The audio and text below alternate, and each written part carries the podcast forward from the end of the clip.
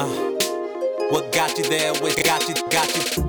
What got you there with Sean Delaney? What got you there with Sean Delaney? What got you there with Sean Delaney? What got you there with Sean Delaney? What got you there with Sean Delaney? Today on What Got You There, we are joined by Amy Morin. Amy is a licensed clinical social worker, psychotherapist, and lecturer at Northeastern University. She's been dubbed the self help guru of the moment by The Guardian, and Forbes refers to her as the thought leadership star. Amy is on a mission to make the world a mentally stronger place. Her article, 13 Things Mentally Strong People Don't Do, was read by over 50 million people. And her book, also called 13 Things Mentally Strong People Don't Do, is a USA Today and Wall Street Journal bestseller that has been translated into 25 languages. Her TEDx talk, The Secret of Becoming Mentally Strong, has been viewed over 3 million times, and her articles reach 2 million readers every month. She speaks and lectures across the globe and offers an online course in mental strength. She's a regular contributor to Forbes, Inc. magazine, and Psychology Today. She also serves as Verywell's parenting, teens, and discipline expert. She's also a lecturer at Northeastern University. Amy, thank you for joining us on What Got You There. How are you doing today? I'm doing well. Thanks for having me. So, before we dive into your story and everything you're working on, how do you start your day? Um, it really depends. I sort of I don't have a complete routine. I really like the idea that these days my life is fairly flexible. So if I want to get up and, and walk the dog, I can, or if I just want to get up and dive in and get to work, I can do that too. I don't have anything that I do on a consistent basis. I kind of like that. Oh, I love that. And then we were talking pre-show that you are now located in the Florida Keys, correct? Yes, I uh, was living in Maine, and um, my husband and I both work remotely most of the time. So we decided this is kind of crazy to stay here all all winter when it's sometimes 30 below out. So we said, let's do something different. So we decided to um, pack up and go to the Florida Keys at least during the winter months. Oh no, I love that. My wife and I are certainly jealous when we're dealing with the cold weather. So glad you're enjoying that. So, you're someone who created the viral article, 13 Things Mentally Strong People Don't Do, which has been read by over 50 million people. So, I want to discuss that, um, the article, how that all came to fruition, but what led up to you writing that article? Um, well, I was a therapist, and um, had always been interested in the idea of mental strength, but it really, my journey became much more personal shortly after I launched my career. My mother passed away suddenly from a brain aneurysm, and she was only 51 and she was always very healthy. So it was a complete surprise, and she and I were very close. And throughout my grief process, it was really about figuring out how do you heal? I know that people I would see in my therapy office had gone through a loss maybe 20 years ago and they still couldn't talk about it, or it really became the defining moment that made the rest of their life not nearly as good as it could be. And but then I also saw people who would go through these really tough things and they emerged from it stronger. And so I really started for my own personal enrichment, really wanted to figure out what what the difference was and how some people could go through tough times and become better rather than growing bitter. And a few years down the road, I felt like, okay, I'm I'm starting to feel better. I'm starting to feel like I'm healing from this. And then it was on the three year anniversary, actually, of when my mother died, that my 26 year old husband died of a heart attack. And he didn't have any history of heart problems and was healthy. So, in very eerie and similar way, like I had lost my mother, he was here one minute and he was gone the next. And to lose two people that were really close to me in such strange and tragic circumstances that it was so sudden and unexpected it was it really did a number on me of course. And again i had to do a lot of soul searching to figure out okay how do you become stronger? And one of the things i had realized over the years was sometimes it wasn't always about what people did. Sometimes it was about what they didn't do. And as a therapist i'm trained in teaching people all of the strategies that they should use to build on their strengths. But it also occurred to me that we're doing people a disservice if we don't talk about their weaknesses. Um, for example, if somebody went to see a nutritionist and the nutritionist said, eat more vegetables, but then didn't say, don't eat any more junk food, somebody probably isn't going to lose weight. And I felt like, you know, as a therapist, I don't want to do that. I don't want to just tell people, here's all the great things you should do, and then ignore the bad habits that they have. And um, so that really became something that I worked on in my personal life too. But I also started to change the way that I practiced a little bit. And um, it took a long time before the fog of grief started to lift. But um, a few years down the road, I started to feel like I was starting a, a different sort of a life for myself as a single person. And I was fortunate enough to fall in love again. And I got remarried and decided to to move out of the house I'd been living in, moved to a new area, got a new job. But shortly after that happened, my father-in-law was diagnosed with terminal cancer. And unlike when I'd lost my mother and my husband, and it was really sudden, this time I knew it was coming. So that was different for me because I said, okay, here's somebody else that's become a really prominent figure in my life, and I'm going to lose that person. And I was just filled with dread and fear and self pity and all these emotions. And and so I sat down and that's when I wrote my list of all the things mentally strong people don't do. And it was really just a letter to myself of all the things that would hold me back while I went through this. And um, if I, if I allowed them to. And so then I thought, okay, I have this list. When I was done, I had 13 things. And I said, well, maybe I'll publish it online. We'll see I find it helpful. Maybe somebody else will. And so I published the 13 things mentally strong people don't do on the web and then it went viral and i never intended for it to turn into a book or to become anything else it just how it unfolded but it was an interesting time in my life because as my article was going viral nobody knew why the article didn't say anything about my personal life but we were dealing with my father-in-law's death he died about two weeks after i wrote the article so our family was privately grieving but at the same time national news channels were calling and asking to interview me about mental strength. And that's the story of how the how the article came to be. I mean, I first just have to thank you both for the vulnerability there of sharing your story and the grief you went through, and then also thank you personally. We mentioned uh, in the pre-call, uh, I've, I've dealt with a lot of loss this past year, so your article was a huge help both with me and my family. So I appreciate that and thank you for that. So you mentioned the three-year anniversary of your mom's death and unexpectedly losing your husband. Can you kind of just take us back to that exact moment and just exactly what you were feeling at that time and how you did deal with that? It was the uh, most surreal thing. So uh, we had tried to figure out what we were going to do that weekend because when you lose somebody, sometimes birthdays, anniversaries, those things are tough. And we said, you know, what do we really want to do um, now that it's been three years? And uh, some friends had invited us to go to a basketball game and then strangely, uh, that was the last place I'd seen my mom. And the night before she died was the same specific auditorium. But we decided, hey, maybe that would be a good way to honor her memory. So we went to the game and thought, okay, we were able to talk about her and sort of laugh and thought, you know, it feels good. Like it was healing to say, okay, we've been back there now. And then on the after shortly after we got home that night, my husband just said he didn't feel well. And I didn't think anything of at the time. But a few minutes later, he had collapsed, and I had to call 911, and he got rushed to the hospital. And I didn't even know. I had no idea what had happened. And paramedics had asked me questions too. They were thinking maybe it was an allergic reaction, or, um, you know, if he had any types of allergies, or if he took any medications. And no, he didn't have any of those things.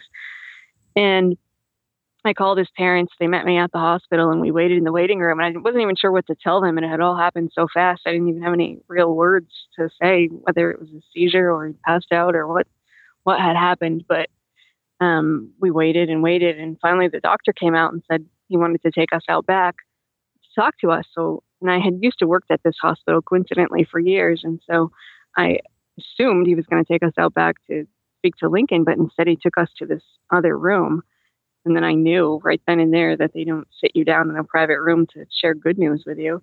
And it was just so eerily similar to what had happened when, when the doctor had sat us down and told us about my mom as well. And he just said Lincoln didn't make it. And with that one sentence, you know, I went from Lincoln and I had been foster parents and we were planning to adopt a child. And in that one moment, I went from planning to adopt a child to planning his funeral. And it was the most surreal thing to now think he's gone in a split second. I was just talking to him an hour ago. And it really took a long time for it to, to sink in. You know, it was one of those after like a few days of going through all this stuff, it was like still in the back of my mind. Like when I get to talk to him again, I'm going to tell him about whatever it was, or, or he'll think that something was funny, or just took a really long time for it to really sink in that I would never be able to talk to him about all these other things that had happened. And and as a therapist too i thought you know i can't go to work when i am dealing with all of this right now. I was fortunate that i was able to take a couple of months off from work um, to privately just get some affairs and order paperwork and that sort of thing. But it was a really dark time in my life and i'm so grateful that i have um, had wonderful friends and family and supportive people who who really rallied around me and helped me through all of that. But grief is one of those things that nobody can really help you with. Sometimes people try to cheer you up or people really want to be helpful, but there's not much that people can do other than just be there for you. And it was a matter of figuring out how do you go through this. I knew that time doesn't necessarily heal stuff, it's what you do with that time. And it was all about allowing myself to be sad and to be angry and to feel lonely and to go through all of those emotions in hopes that someday I'd also feel all the positive emotions again, happiness and joy and and to be able to to laugh without feeling guilty. And so many of those things that we just take for granted when life is going well and when you hit those hard times it's a matter of figuring out is it uh, how do you how do you go through it? And there, my tendency was to just try to escape or distract myself or find something else to do but uh, those things are only only provide a few minutes of relief. You really just have to allow yourself to go through it. But it was the most surreal experience than to not have my mother or my husband and feel like life had completely flipped upside down and I had to find my way out without being able to talk to either of them. Did you turn to writing a lot at that time? Um, no, actually, I didn't write until a little bit later on. Um, uh, sort of when I probably within the next year or so after he had uh, passed away, writing became my side hustle out of necessity. I um, didn't want to move. I didn't want to change.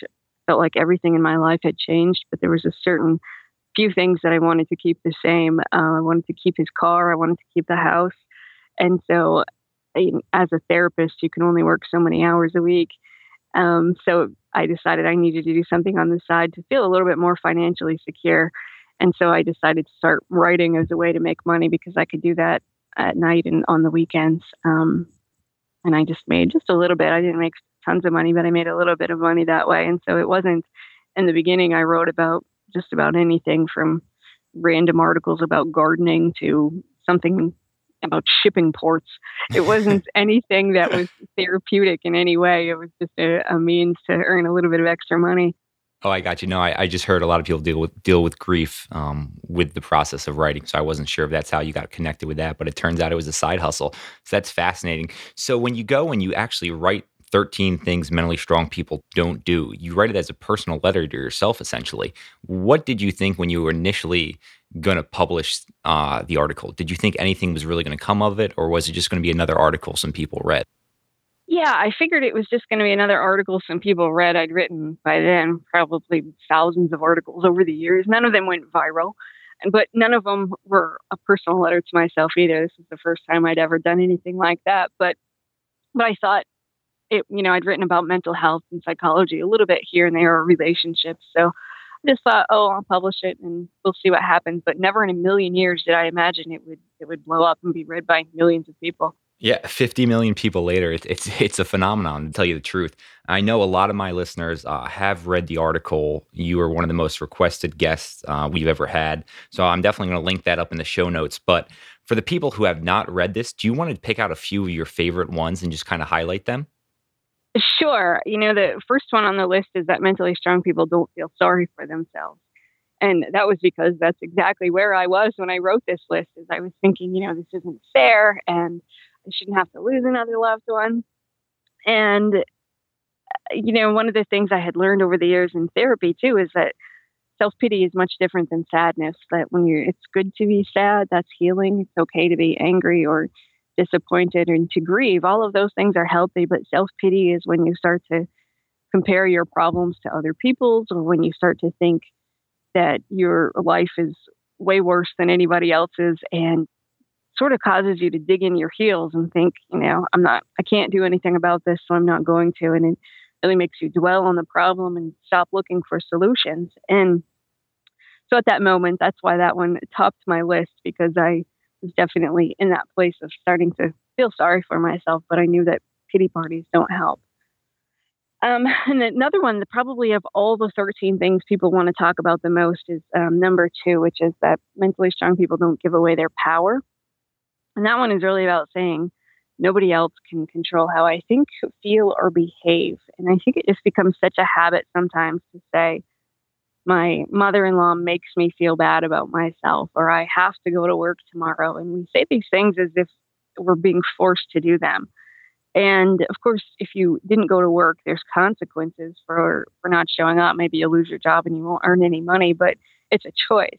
Just recognizing, okay, the things that I do in my life are a choice is really quite empowering. And it doesn't, it takes away that idea that other people have some sort of control over you. But we're fortunate in that as adults, we get to do pretty much whatever we want from the time we wake up till the time we go to bed. And following the laws and doing things you're supposed to do and going to work, those are all things that you choose to do and you don't have to. And sometimes just switching your language can make a, a big difference in the way that you think about life overall.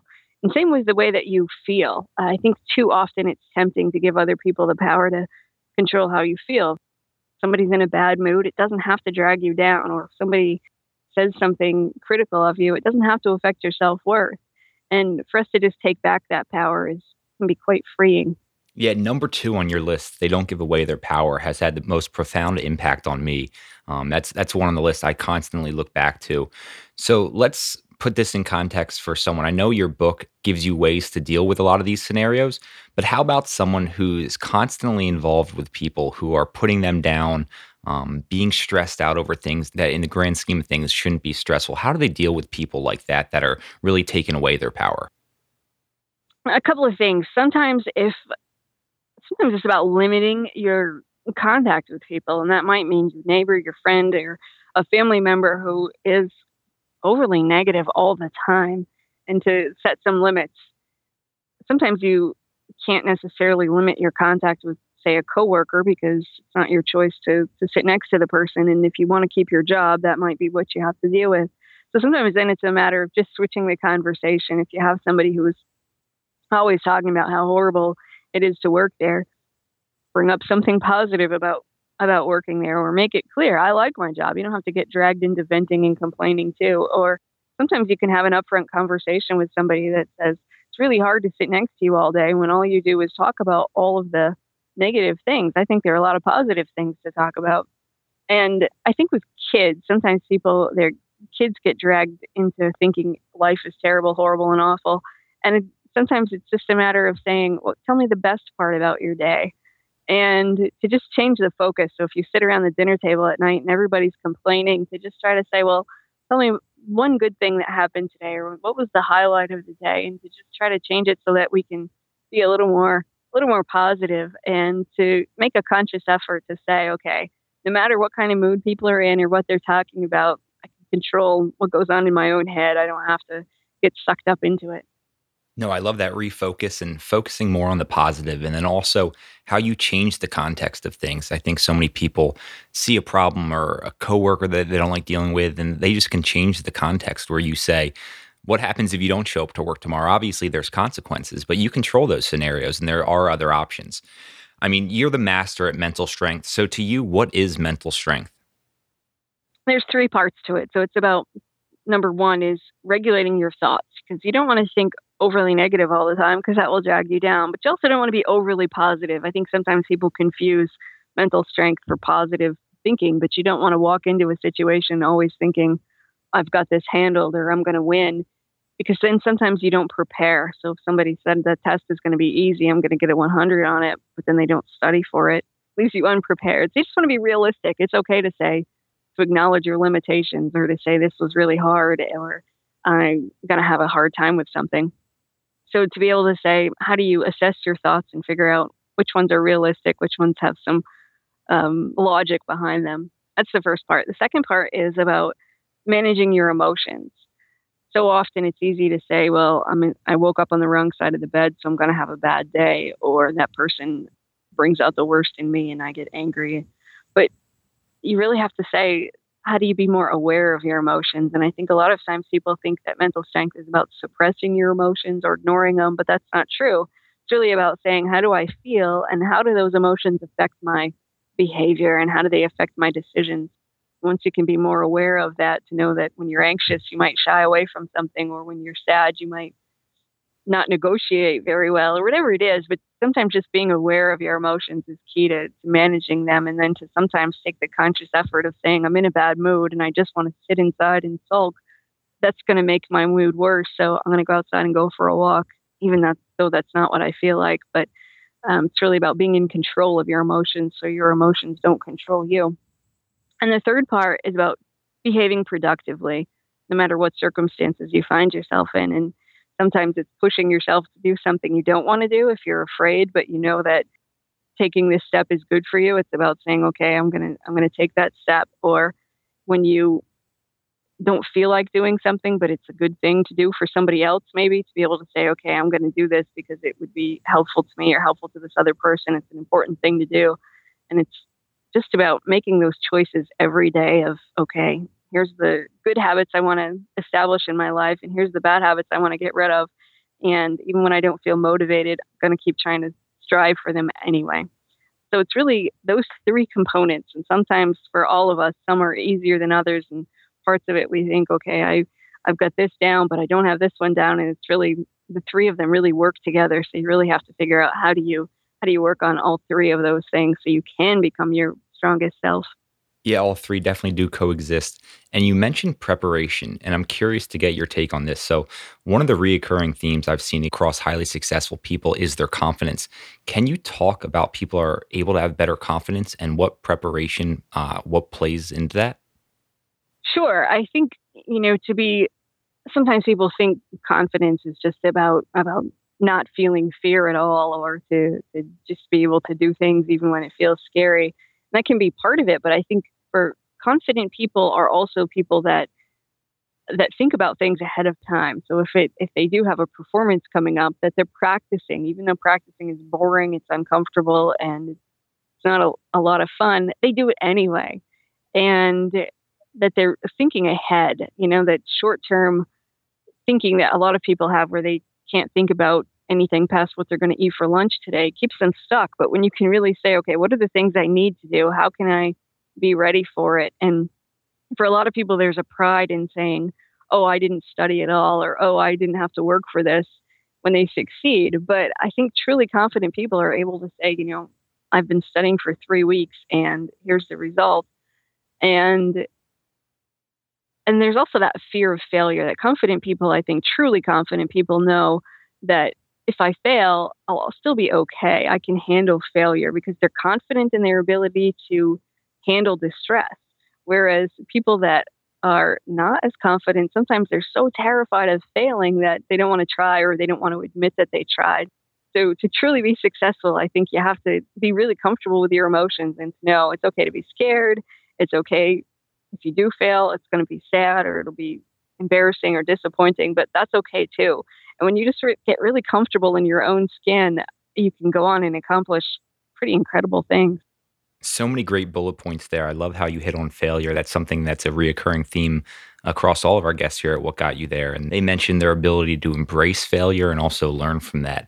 I love also how you're talking about the fear side of things and doing new things. When we talked about mental strength, one of the three things was challenging yourself. So, what I want to know is you write this viral article now, and before you know it, you're getting asked to do interviews, and then all of a sudden, you're asked to do a TEDx talk. Uh, your TEDx talk, which we'll have linked up in the show notes, has over 3 million views now. So, you're someone who's claimed to be an introvert and we're afraid of public speaking. So, when you get approached by TED to do this talk, can you talk about your mindset and then how you overcame your fear to give an amazing speech? Well, you did your homework on me, didn't you? Good job. um, yeah. So, well, right after my article went viral, I started to get phone calls from organizations and companies and um, people who wanted me to speak.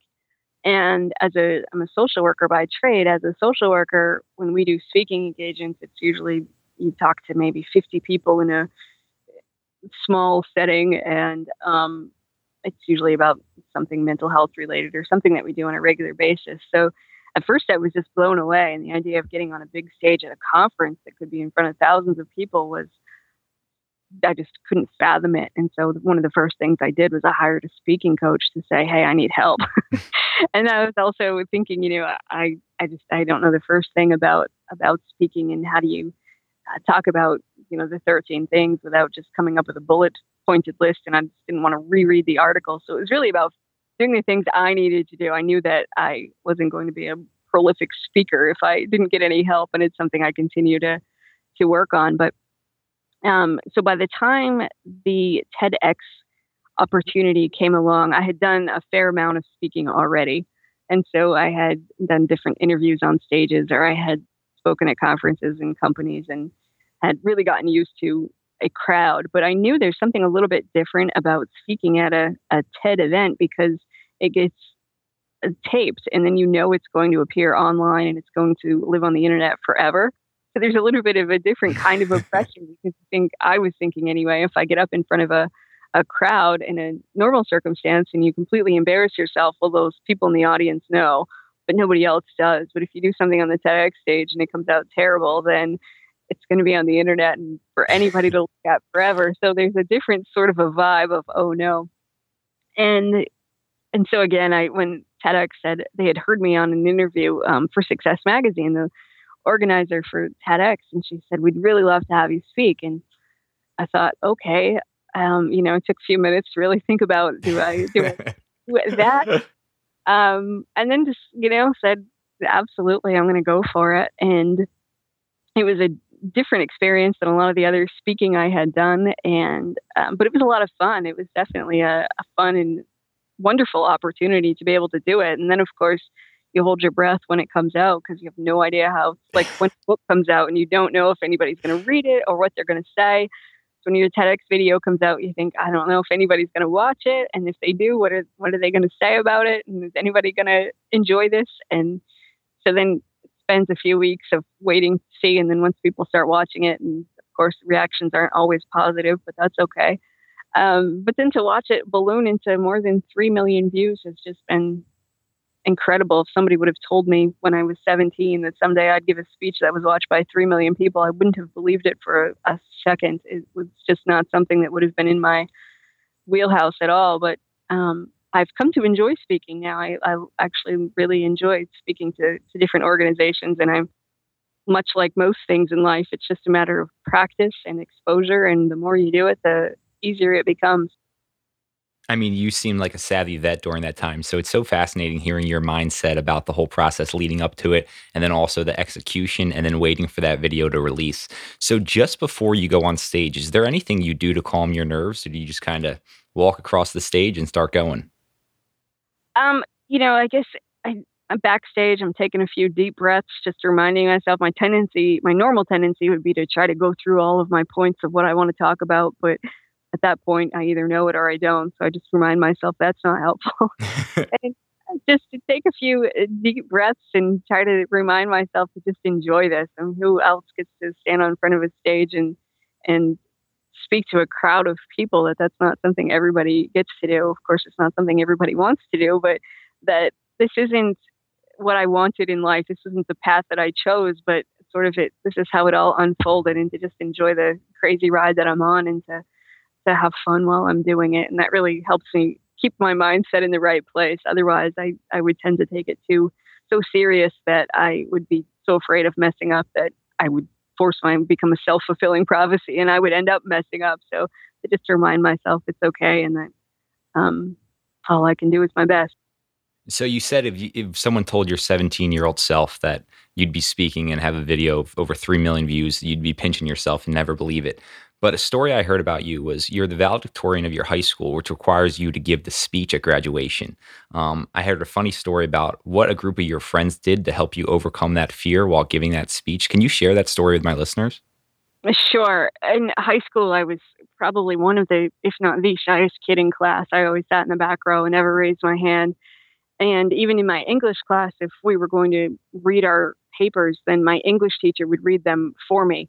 And this was when I was 17. And had grown up with these same kids. I went to a really small high school, so it was the same 20 kids that I'd gone to kindergarten with that were pretty probably in my same high school English class. But I was just extremely shy. And so when they announced that I was the valedictorian and would have to give this speech, it was I was just frozen. I said, I can't get up on a stage and give a speech in front of a crowd of people. But it really wasn't an option where they said, no, you have to do this. And it's just what all the valedictorians do every year.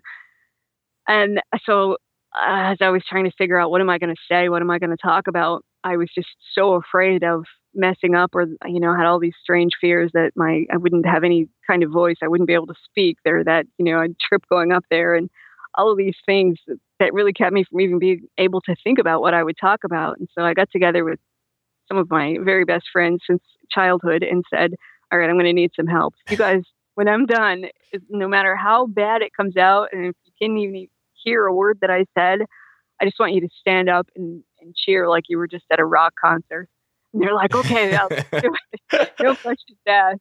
And so then, as soon as I sort of made that shift, I thought, okay, as long as I know that a couple of people in the audience are going to cheer for me when I'm done, I can move forward. It was the strangest thing, but it really made this shift in my mind that then I could concentrate on figuring out what I was going to say. And I was terrified the entire time. I think I don't think I remember anything about graduation other than I was trying not to have a panic attack before I stepped on the stage. But and sure enough, when I was done, my best friends in the world stood up just like they, you know, were in the audience for the most marvelous concert ever and they cheered. And of course, when a couple people stand up, the rest of the audience stands up too. So I get a standing ovation and I think, whew, got that one done.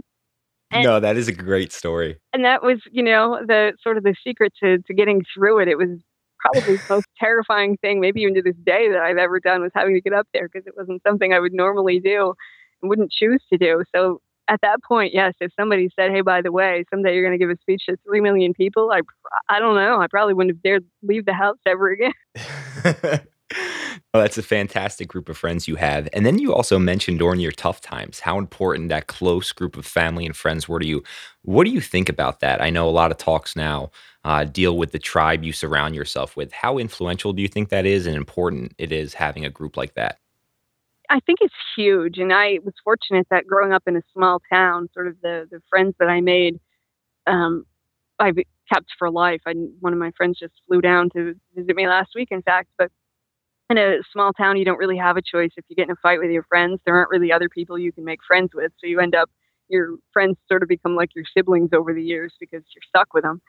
And because of that, we always remain close. And even when we went to different colleges and we've lived in different states, we've always um, stayed really close to one another. And so when when I lost my mother and then when I lost my husband, my friends definitely rallied around me. And even you know my friends' spouses and um, and Lincoln's friends that weren't necessarily always uh, my friends, his coworkers, and that sort of a thing. They also came around and family members too. But it was huge, and just in knowing that I wasn't completely alone. And the strange thing that happened was so I took three months off from work after Lincoln died, and for those three months, I never ate lunch alone. It wasn't anything that was ever planned far as I know, my friends and, and Lincoln's coworkers never planned it out or anything, but somebody called every day and would say, Do you want to have lunch? And never planned it out, but I never, for those three months, just randomly, uh,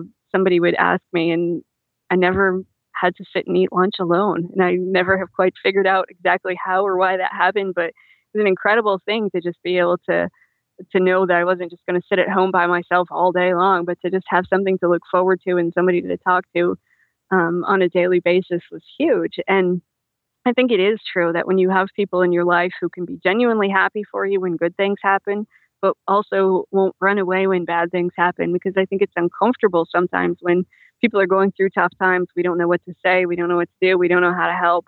And it's tempting to just steer clear or to say, I'll give that person some space. But that's when people need you the most. But then when good things happen too, to not be resentful or jealous, but to be able to cheer alongside them and congratulate them and just genuinely be happy for it. That if you can have those people in your life, it's really helpful then to be able to get through no matter whatever life throws your way. I mean, you mentioned how powerful that was when your friends wouldn't allow you to be alone for a few months. And for some reason, that just froze me and just made me think of how lucky you were to have that group to help you during that time in your life. So that was very cool to hear. So thanks for sharing that. So after you write this book, the article, you have the TED Talk, what major changes in your life have you made? Anything?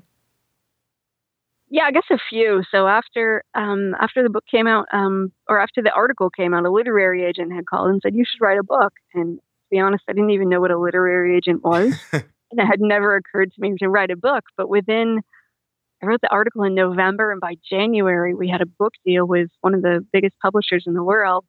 And so at first, my life didn't change that much. I dropped some of my writing side hustles, and I kept working as a therapist and wrote on the wrote my book um, on the my days off, and and then was getting speaking engagements, but I would try to do them around my work schedule as a therapist.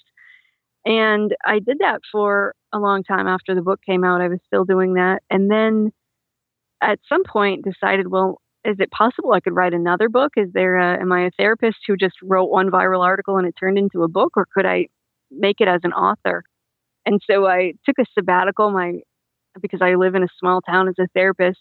I was hesitant to quit my job. I love my job and I thought, you know, I don't want to give this up and then three months from now I need to work again. So I had a conversation with my boss and he said, take a sabbatical. We'll hold your job. When you want to come back someday, come back, but go do this writing thing. And so um, took a sabbatical, still on a sabbatical. I don't know if it, what's in the cards for what will happen next, but had the opportunity to just write my second book. It comes out in September of this year and doing a lot of writing and speaking and um, all these interesting opportunities have come my way to make videos for an app or to make a course and to go train companies. And um, so just sort of take it as it comes and figure out, okay, here are the things I want to do next, and we'll see what happens or how this unfolds. But um, just really trying to enjoy the ride too. I think this all came from one 600 word article, and none of it was planned.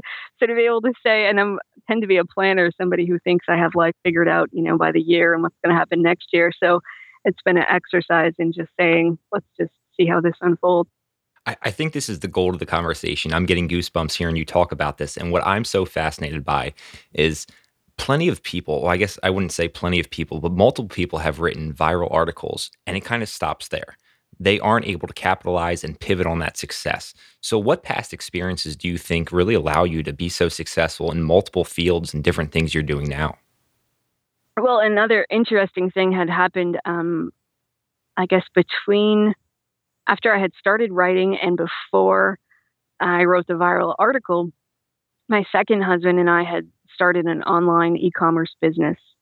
And it was just something that he was self taught and figured out on his own. But we started a jewelry company um, where we drop shipped jewelry.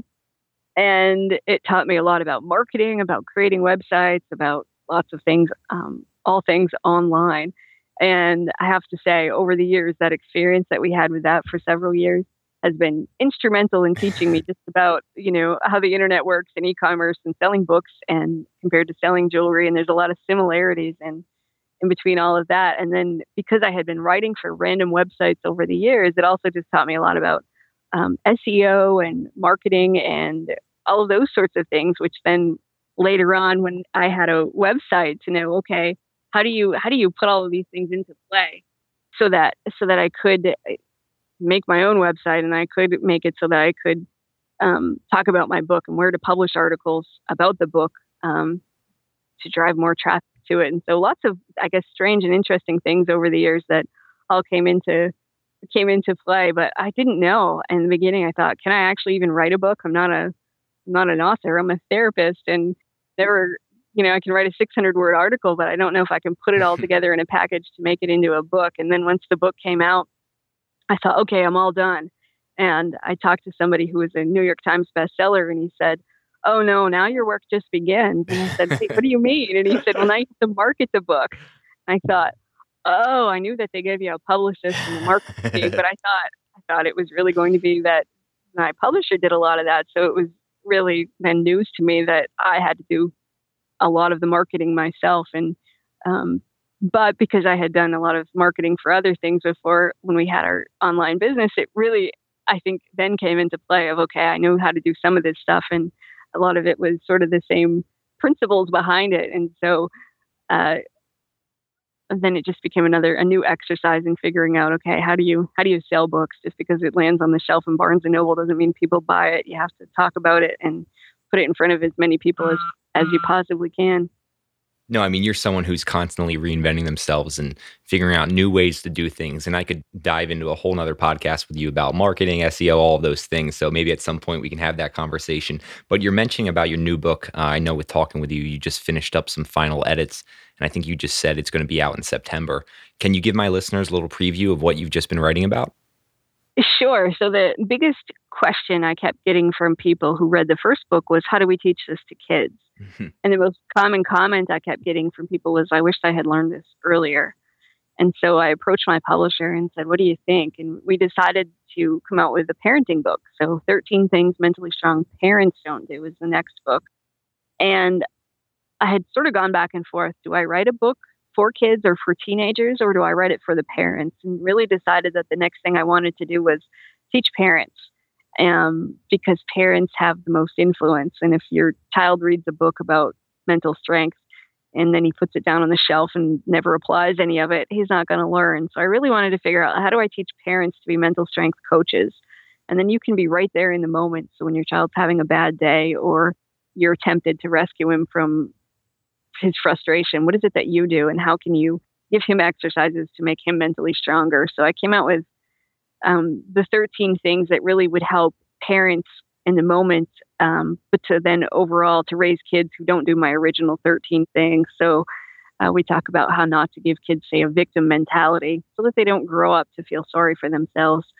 And it's really about instilling these core beliefs in kids and helping them to think and feel and act in a way that will be much more productive. And I think so many, there's so much parenting advice out there about, you know, helicopter parenting or if you should be a free range parent or, um, but there's nothing out there about how do you raise mentally strong kids. So I'm excited to bring it out into the world and hopefully help parents to raise kids who are going to be ready to tackle the responsibilities of adulthood that's one of the topics I've been most fascinated on recently. And it's funny, I've been asking most of my guests about their parenting styles because I wanted to learn more about that. So when I heard this is what you were writing about, I was just so fired up and I cannot wait to read that book. And hopefully, we can definitely get you on again uh, in September when this releases because I'd love to go into more details on the specifics of the book. But I'd be curious to get your take. What do you think of the American school system right now and how it's developing the youth? Oh, you know, it's interesting. I hear about some schools that are starting to adopt some interesting things. Like, um, I just wrote an article actually about some schools that are adopting mindfulness and what happens when schools do that. You know, what happens to their disciplinary action? It goes way down, and the kids tend to stay in school longer. Their grades go up. All these incredible things. But I think the school systems are so slow to adopt these ideas, you know, it's been in the hands of the parents that parents should be teaching kids things like anger management or that it's up to parents to teach kids um, all these other skills. And school is just about how do you read and write and do math. But I think we're slowly getting there that school systems and are starting to realize, well, if your child's really good in math, but he has an explosive temper that he can't handle, doesn't matter how good he is in math. Nobody's going to hire him for a job, or he's never going to be able to to work on something and get it done. And so I think we're slowly getting there that we're recognizing, hey, maybe we need to make sure that kids have all of these skills to be re- well rounded. And um, but it's a long time in getting to that point. I'm hoping that we'll continue to to get there to realize that well, parents can definitely do a lot to teach kids at home, but then kids are at school all day and that's their opportunity to practice a lot of these skills and if we had teachers who were well versed in in helping kids and coaching them and working with kids right there on the spot when they're frustrated with their work or when they're having an argument at recess um, I think we could do so much better, and I think then kids would be better equipped to to deal with the real world.